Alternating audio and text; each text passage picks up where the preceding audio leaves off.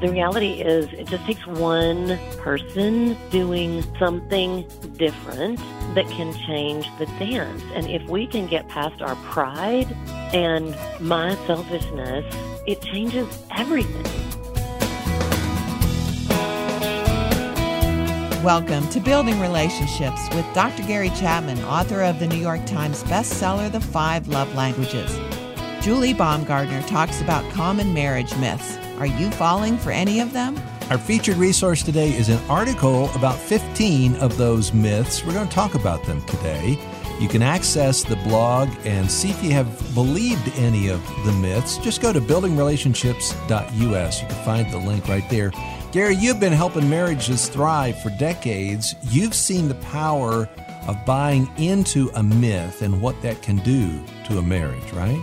Not only have I seen it, Chris, but I have also experienced uh, some myths along the way. so I am excited today about our conversation with Julie. Uh, because I think uh, these are some things that have led a number of couples off on a side road, you know.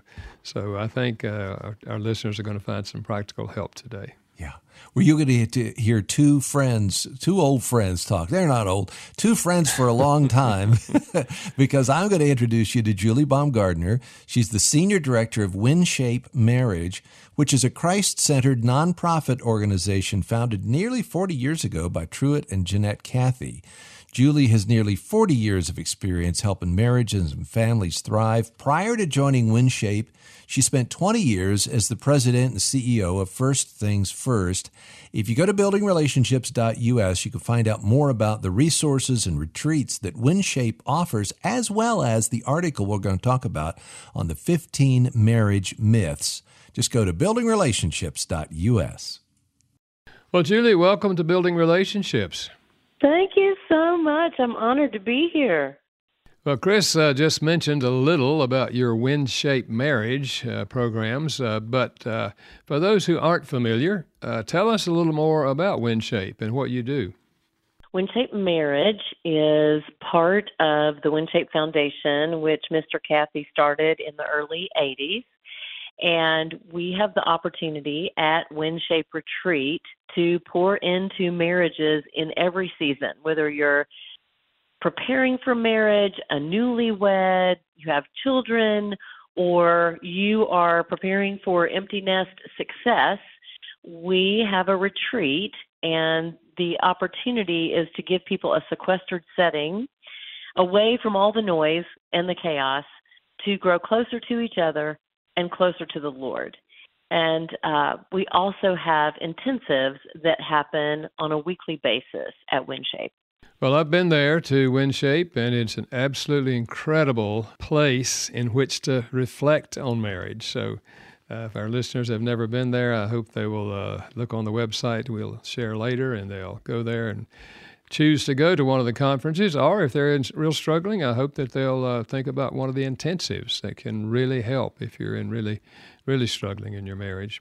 Now, you've been ministering to couples for 40 years. Uh, can you share a little about why you went into marriage ministry and what drives you to continue in this work?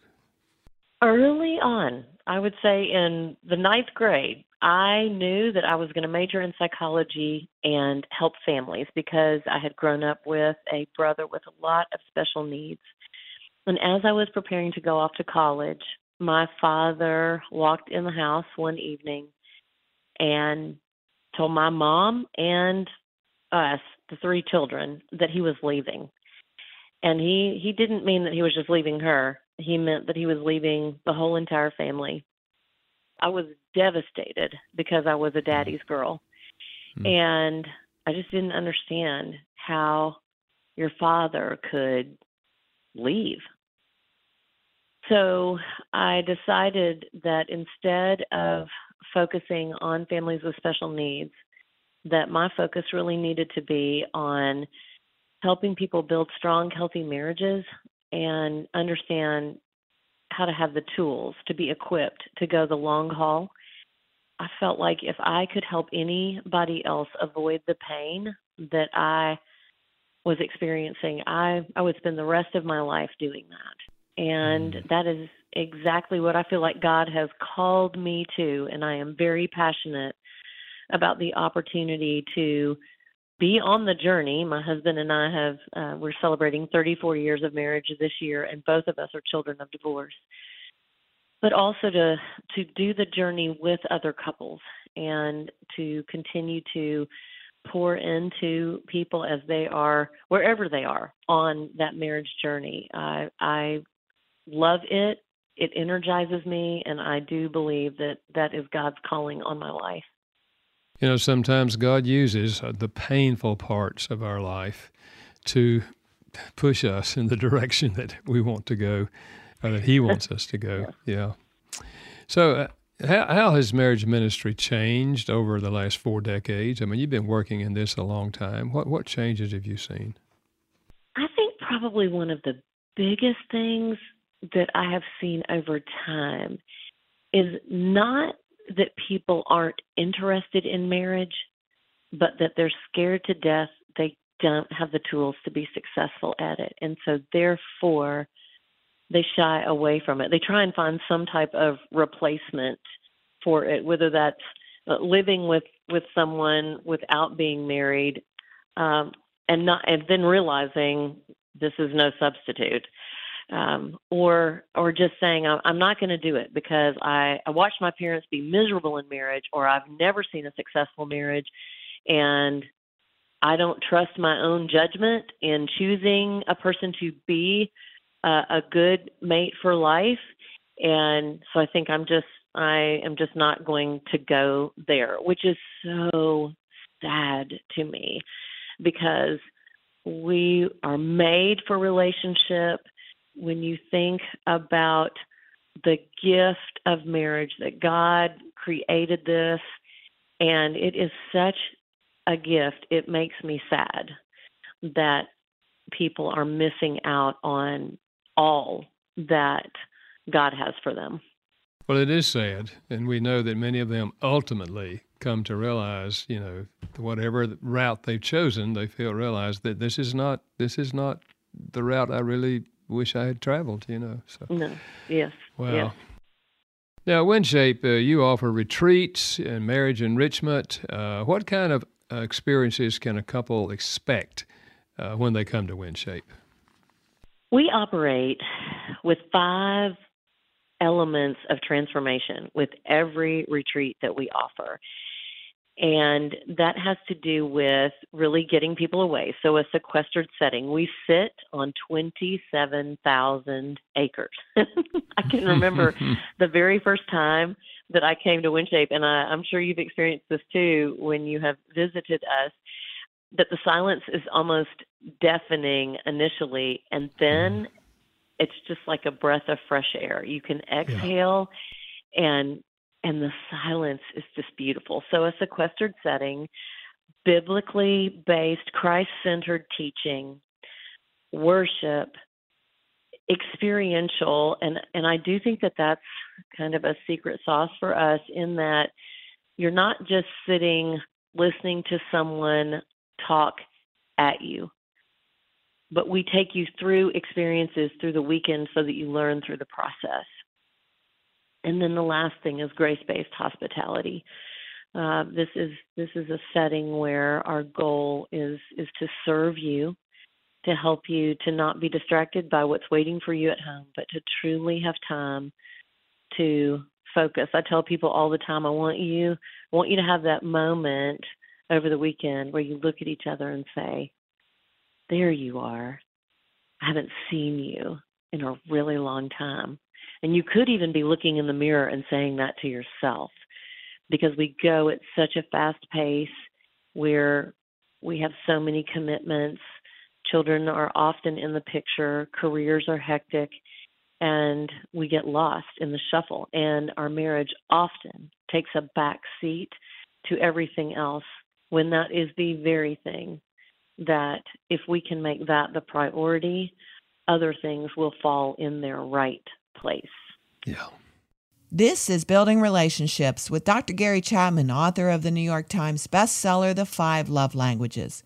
You can find more ways to strengthen relationships at buildingrelationships.us. You can hear the program there, take an assessment of your love language, or see the article we're talking about today. Julie Baumgardner is joining us, and our topic is marriage myths. Go to buildingrelationships.us to find out more. Well, what are the marriage myths? Go to buildingrelationships.us to find out more. All right, Julie, 15 marriage myths. Let's see how many we can get to today, okay? Okay, that sounds great. Myth number one healthy marriages are conflict free.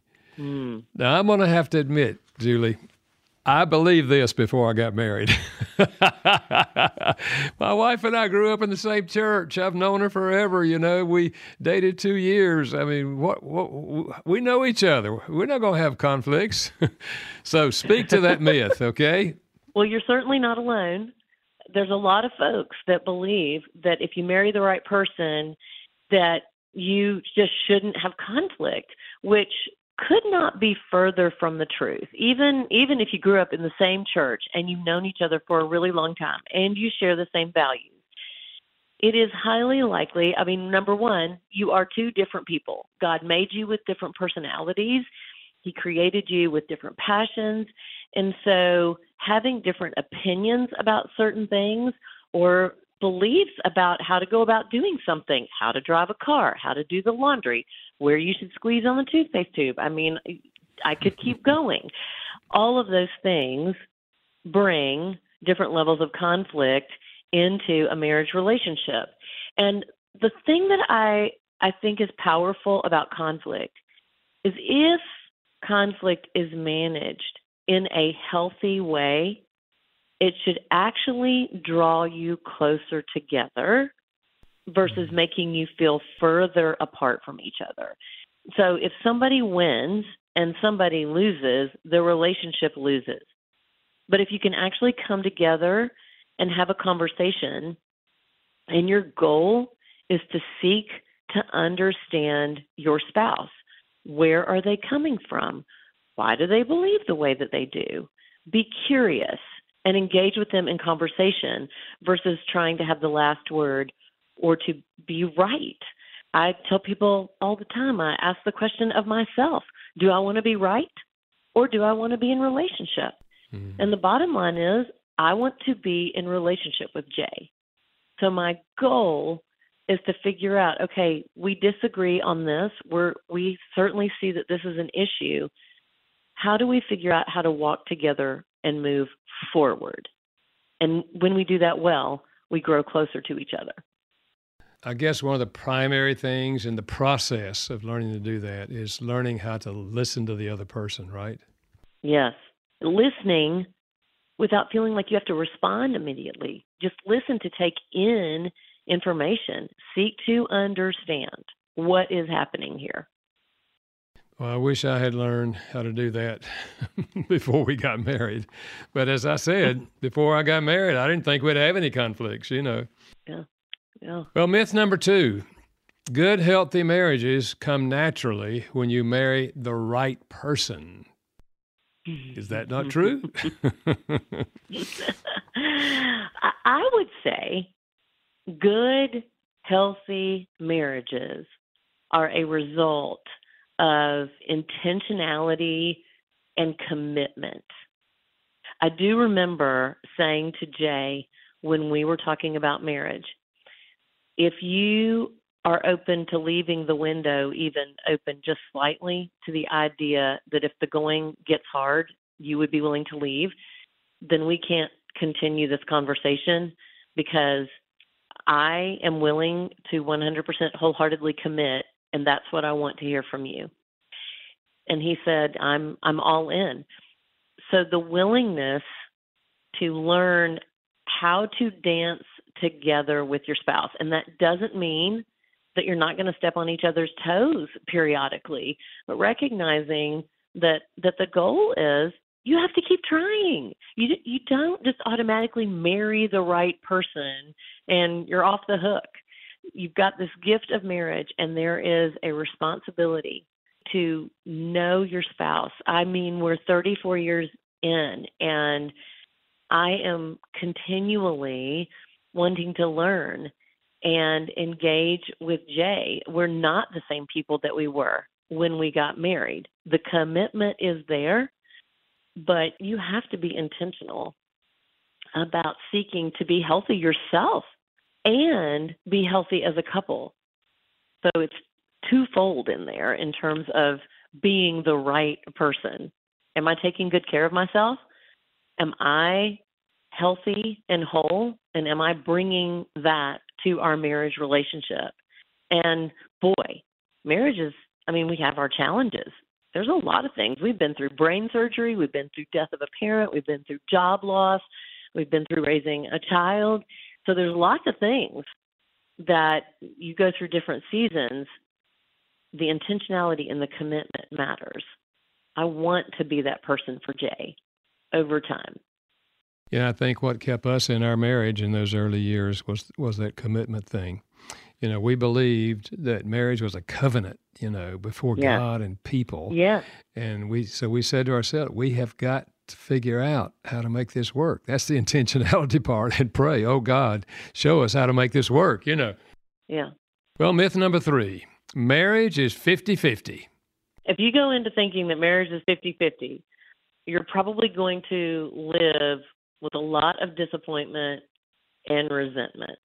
I was talking a few minutes ago just about being all in.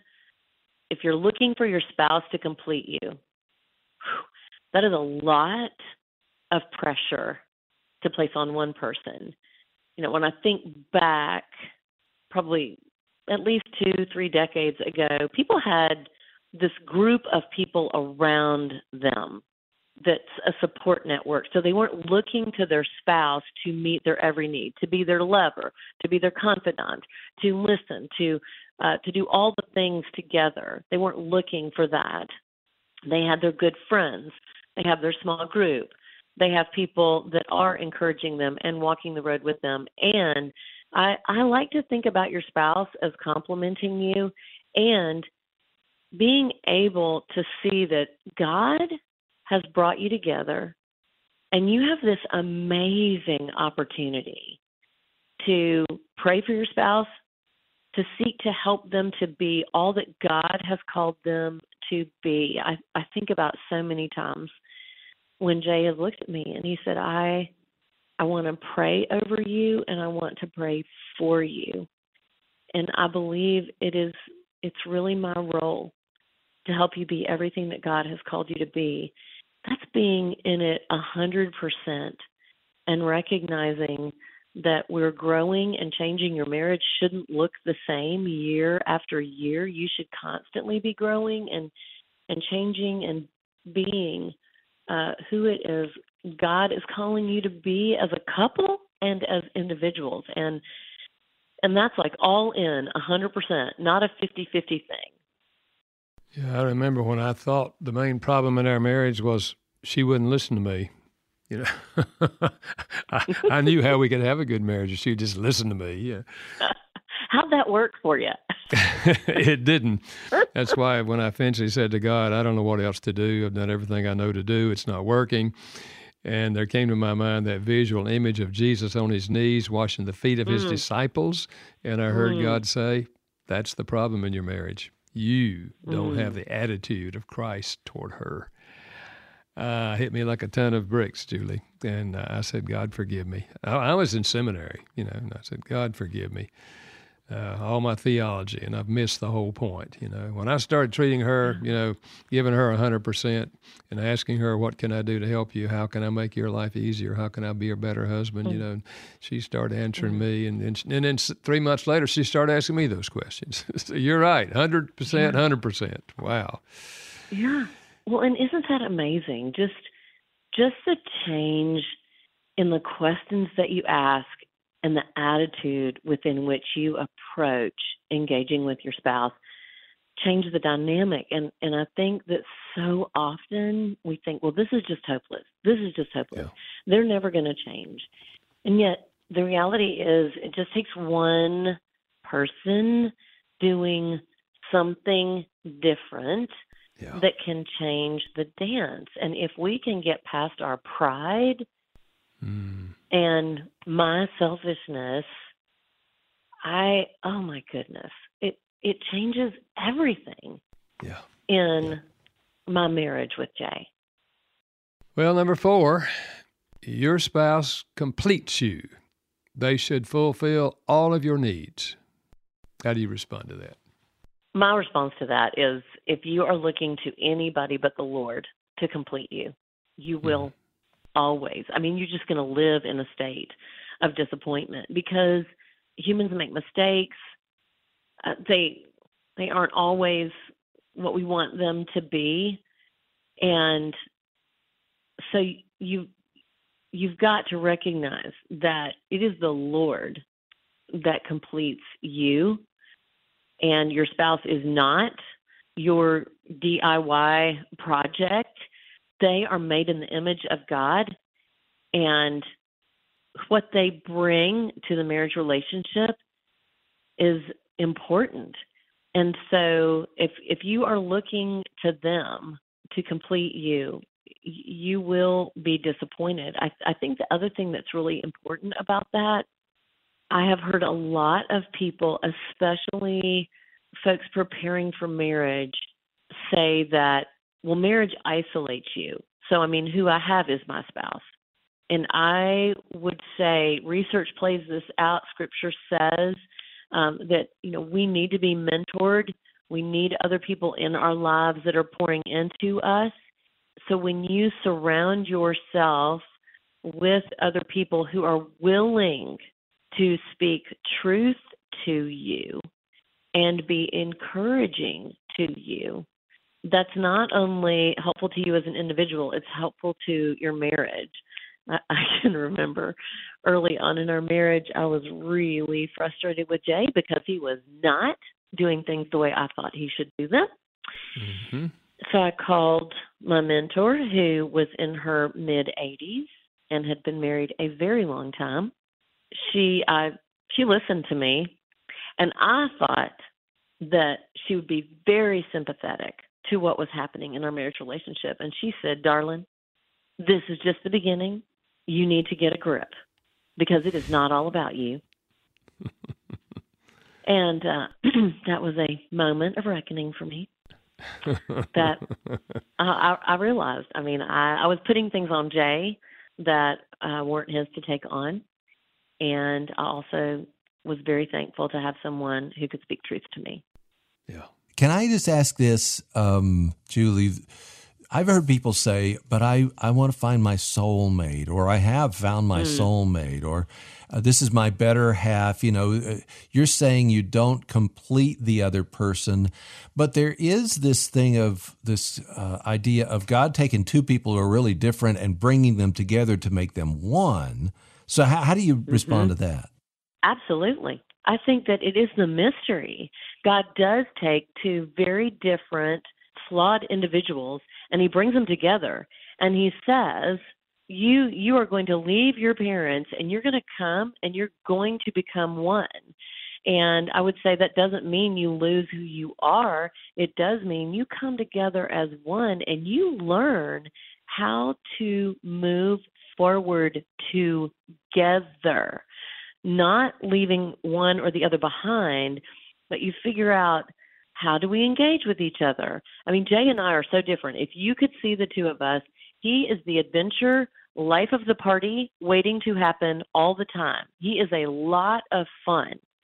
And I am the planner. I am definitely more on the serious side of the spectrum.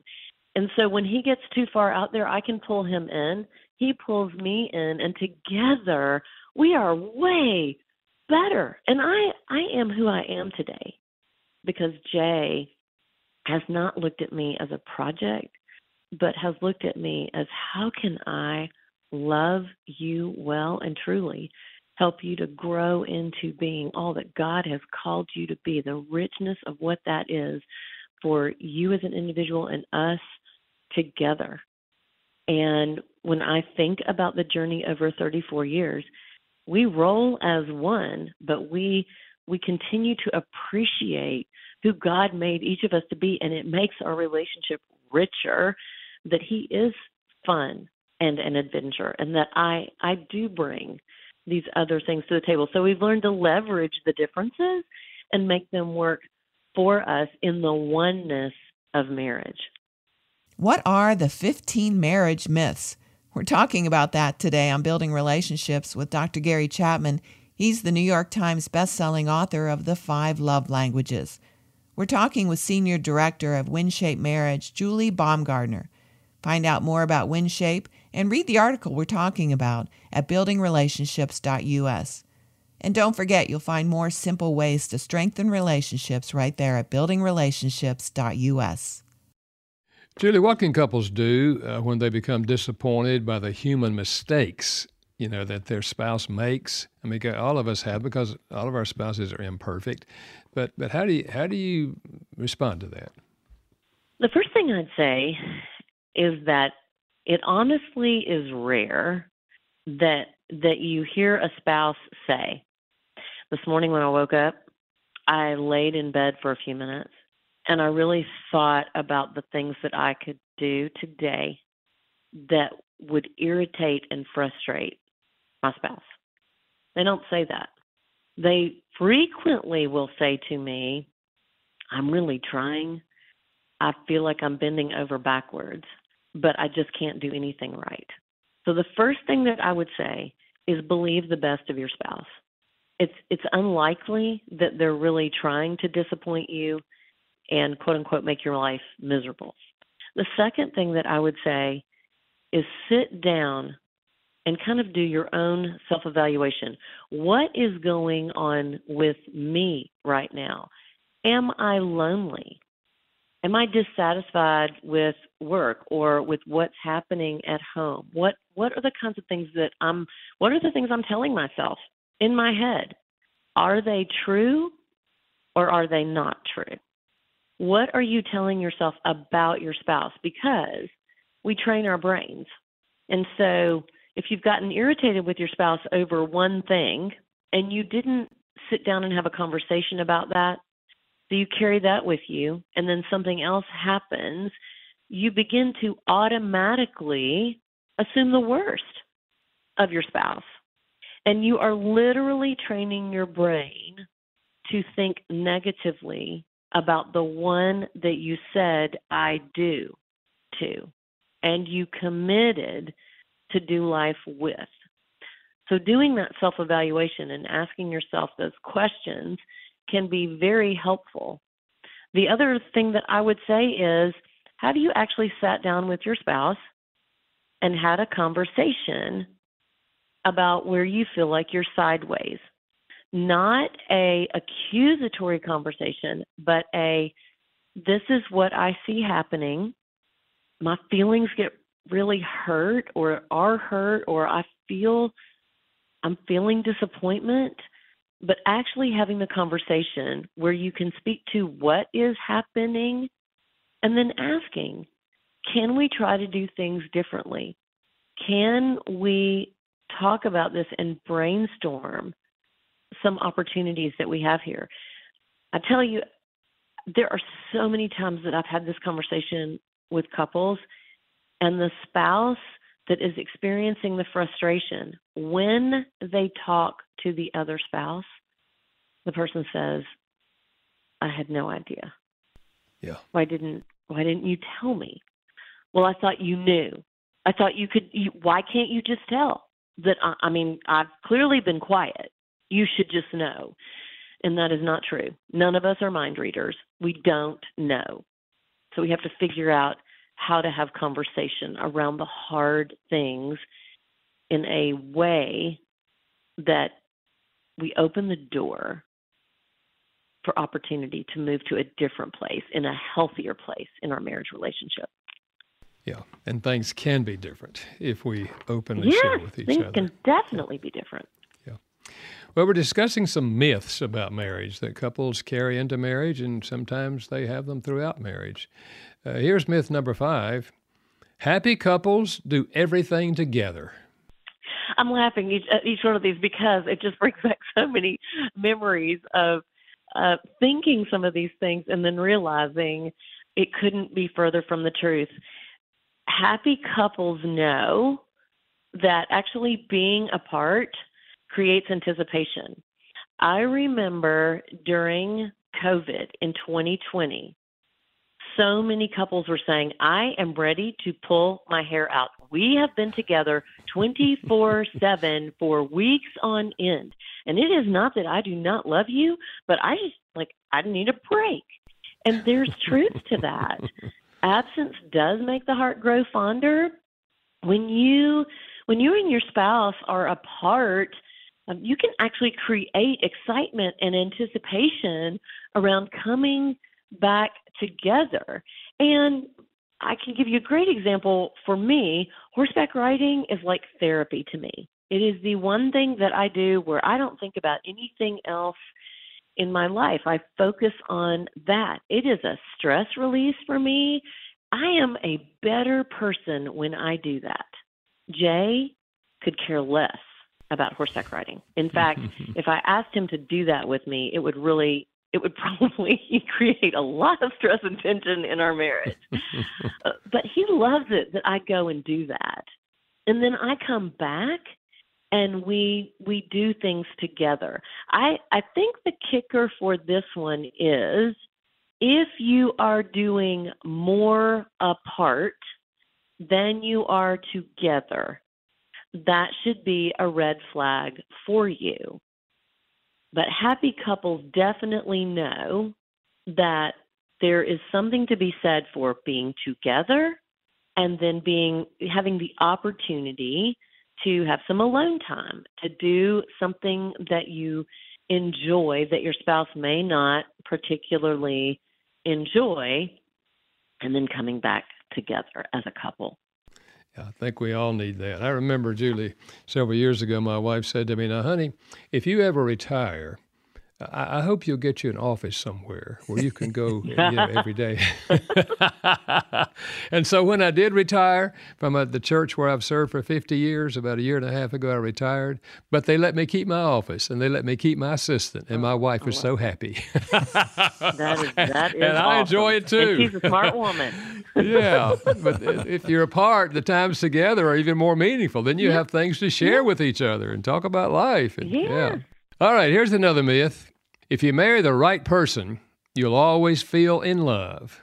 I feel like I should turn to you and say, okay, Gary, I know you should answer this because, I mean, we know that that's not true. Uh, you you may go through times where you, you don't feel that romantic love towards your spouse, and you choose to love through it. The the day-to-day challenges of doing life with another person or having different perspectives about things um, when you say I do. I love that you brought up the fact that it's a covenant. This is not a transaction. It's not a contract. You made a covenant before the Lord to love this person in sickness and in health, on great days and on terrible days. And when you get out of the wrong, you know, out of the wrong side of the bed, you have to guard against looking at your spouse through fleshly eyes and recognize that sometimes you're not very lovable. I mean, mm-hmm. we expect our spouse to do things that we don't even expect of ourselves. So recognizing that you choose to love even in the midst of hard, even in the midst of when you're not very lovable. I can think about times where um, both Jay and I have different seasons, but hard things. Being willing to walk that road and love in the midst of the pain and the hard when you when you get to the other side of it and you can look at each other and say we just we just did that together I didn't feel like I was alone in that process. You you walked that road with me. The love is even more powerful at that point. Yeah, I think when we get married and we have that in love experience, uh, you know, I, I, was mm-hmm. always told Julie before I got married that if you've got the real thing, it's going to last forever. Mm. And that's mm. kind of the same myth that we're talking about here because we know now mm-hmm. that the average lifespan of that euphoric stage is about two years, and we come down off the high. And I remember Karolyn and I came down off the high. Yes, that's one thing I do wish that we would tell couples as they prepare for marriage is that you actually do have a chemical in your brain, uh, PEA, that is released, and you get it's there for about two years. In the middle of that two years, it, it starts going away. And so then you start questioning why doesn't the romance come so easily? Why is this more complicated than it was?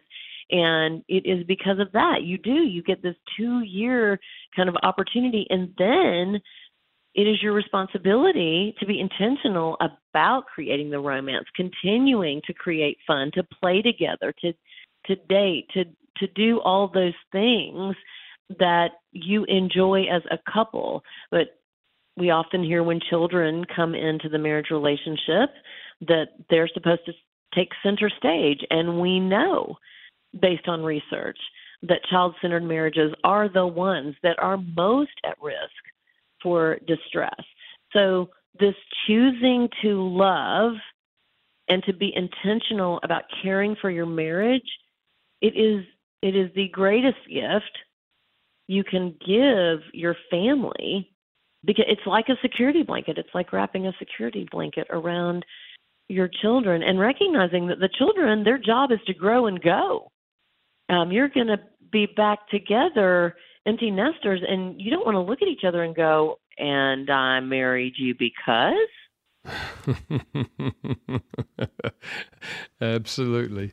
You know, that's where I think the love language helps people if they understand it. You know, oh, what, what really uh, makes them feel love. You learn that language and choose to speak it, whether you feel like it or whether yeah. you don't feel like it. right.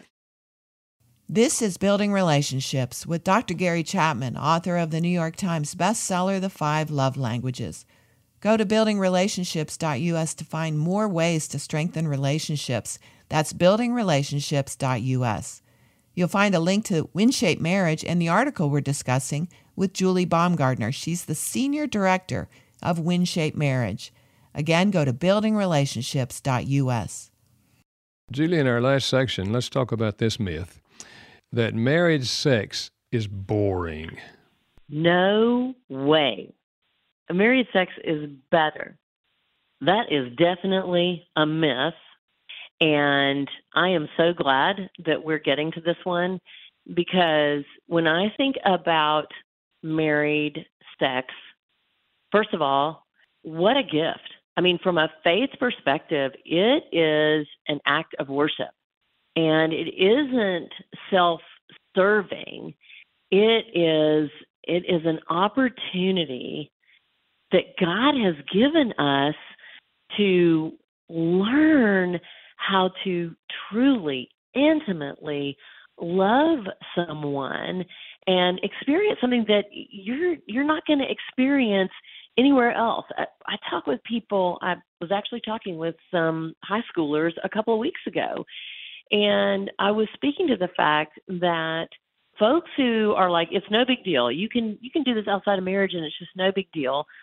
It is very self-serving, it is selfish, and it is nothing like what you experience in marriage, which is why I think the Lord really spoke to this is a gift and an opportunity to experience something uh, the closeness, the two becoming one in a way, this person loves you.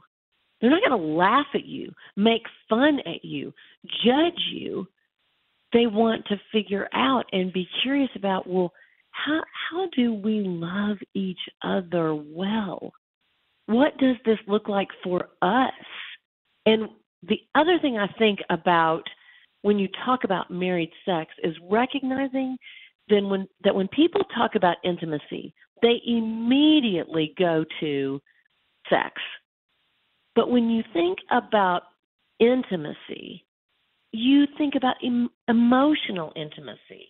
You think about intellectual intimacy, creative intimacy, this opportunity to have dis- deep discussions about things that you think and are wondering about and feeling but you you talk with them with each other and you might have differing opinions and yet you walk away from that with that was stimulating and I love having conversations with you. It it just makes me love you more. The emotional intimacy of knowing safety of I I know that you will hold me, that you will come when I call, that you believe in me, that you value me. All all of those things build up to amazing physical intimacy. And so when I think about married sex and when you when you look in the word and when you look at what the research shows, married sex is actually the best sex. Absolutely. And outside of marriage, though it might be pleasurable for the moment, it does not bring long term, no. lasting satisfaction. No. no. Yeah. Let me tie the next two myths together. Uh, one is having children will help couples if they're struggling in their marriage. And then here's mm. the other myth associated with children that your children need to come first. How do you respond mm. to those myths? I can definitely say it is for sure a myth that having a child will help you if you're struggling in your marriage. Uh, that will actually create a lot more tension and stress. We we do a retreat for couples who are preparing to have their first child because there just is not enough focus placed on the impact a child will have on a marriage. And so it is vitally important that you take the time to get help for your marriage if you're struggling. And there's help at WinShape, there's help at other places if you're struggling in your marriage relationship. But I would absolutely encourage a couple to seek to get your marriage in a healthy place. Not perfect. We're not talking perfect here. We're talking healthy and to understand the impact that children will have on your marriage. And so, therefore, to answer the second portion of that, you asked me if children should come first in a marriage, and the answer is no. What we're looking to do in a marriage relationship is to have your marriage on a solid foundation built on the rock, the Lord, and that you are communicating in healthy ways, that you're managing conflict, that you're doing the day to day well. And as a child comes into that, absolutely, you're you're caring for the needs of the child. But the greatest gift you can give your child is to not make them the center of your attention all the time, that you are still nurturing your marriage relationship. Uh, one, they will know if your marriage isn't doing well and there's there's a lot of research to prove that. Uh, and they will struggle. It is scary to them when they think you aren't doing well, and they can read you like a book. Even when you think you're putting your best face forward, they can they know they can pick up on the stress and the anxiety, and it makes them stressed and anxious. So, taking care of your marriage is a great gift that you not only give yourselves, but you give your children. And that creates an environment in the home that allows them to thrive. Not to be perfect children.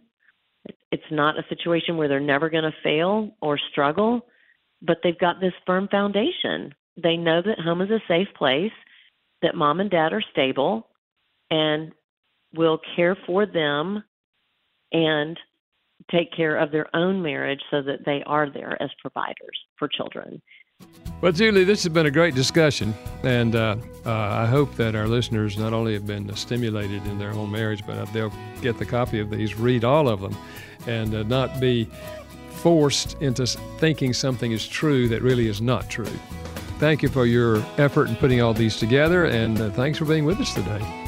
I'm honored to be here. Thank you so much. Well, if you'd like to find out more about WinShape Marriage, the resources, the retreats, and the rest of the 15 myths of marriage, just go to buildingrelationships.us.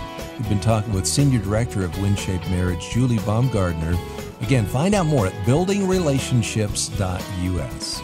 And next week, on Father's Day weekend, what was it like to have Dr. Tony Evans come to your football games? Don't miss a conversation with Jonathan Evans in one week.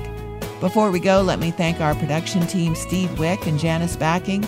Building Relationships with Dr. Gary Chapman is a production of Moody Radio in association with Moody Publishers, a ministry of Moody Bible Institute. Thanks for listening.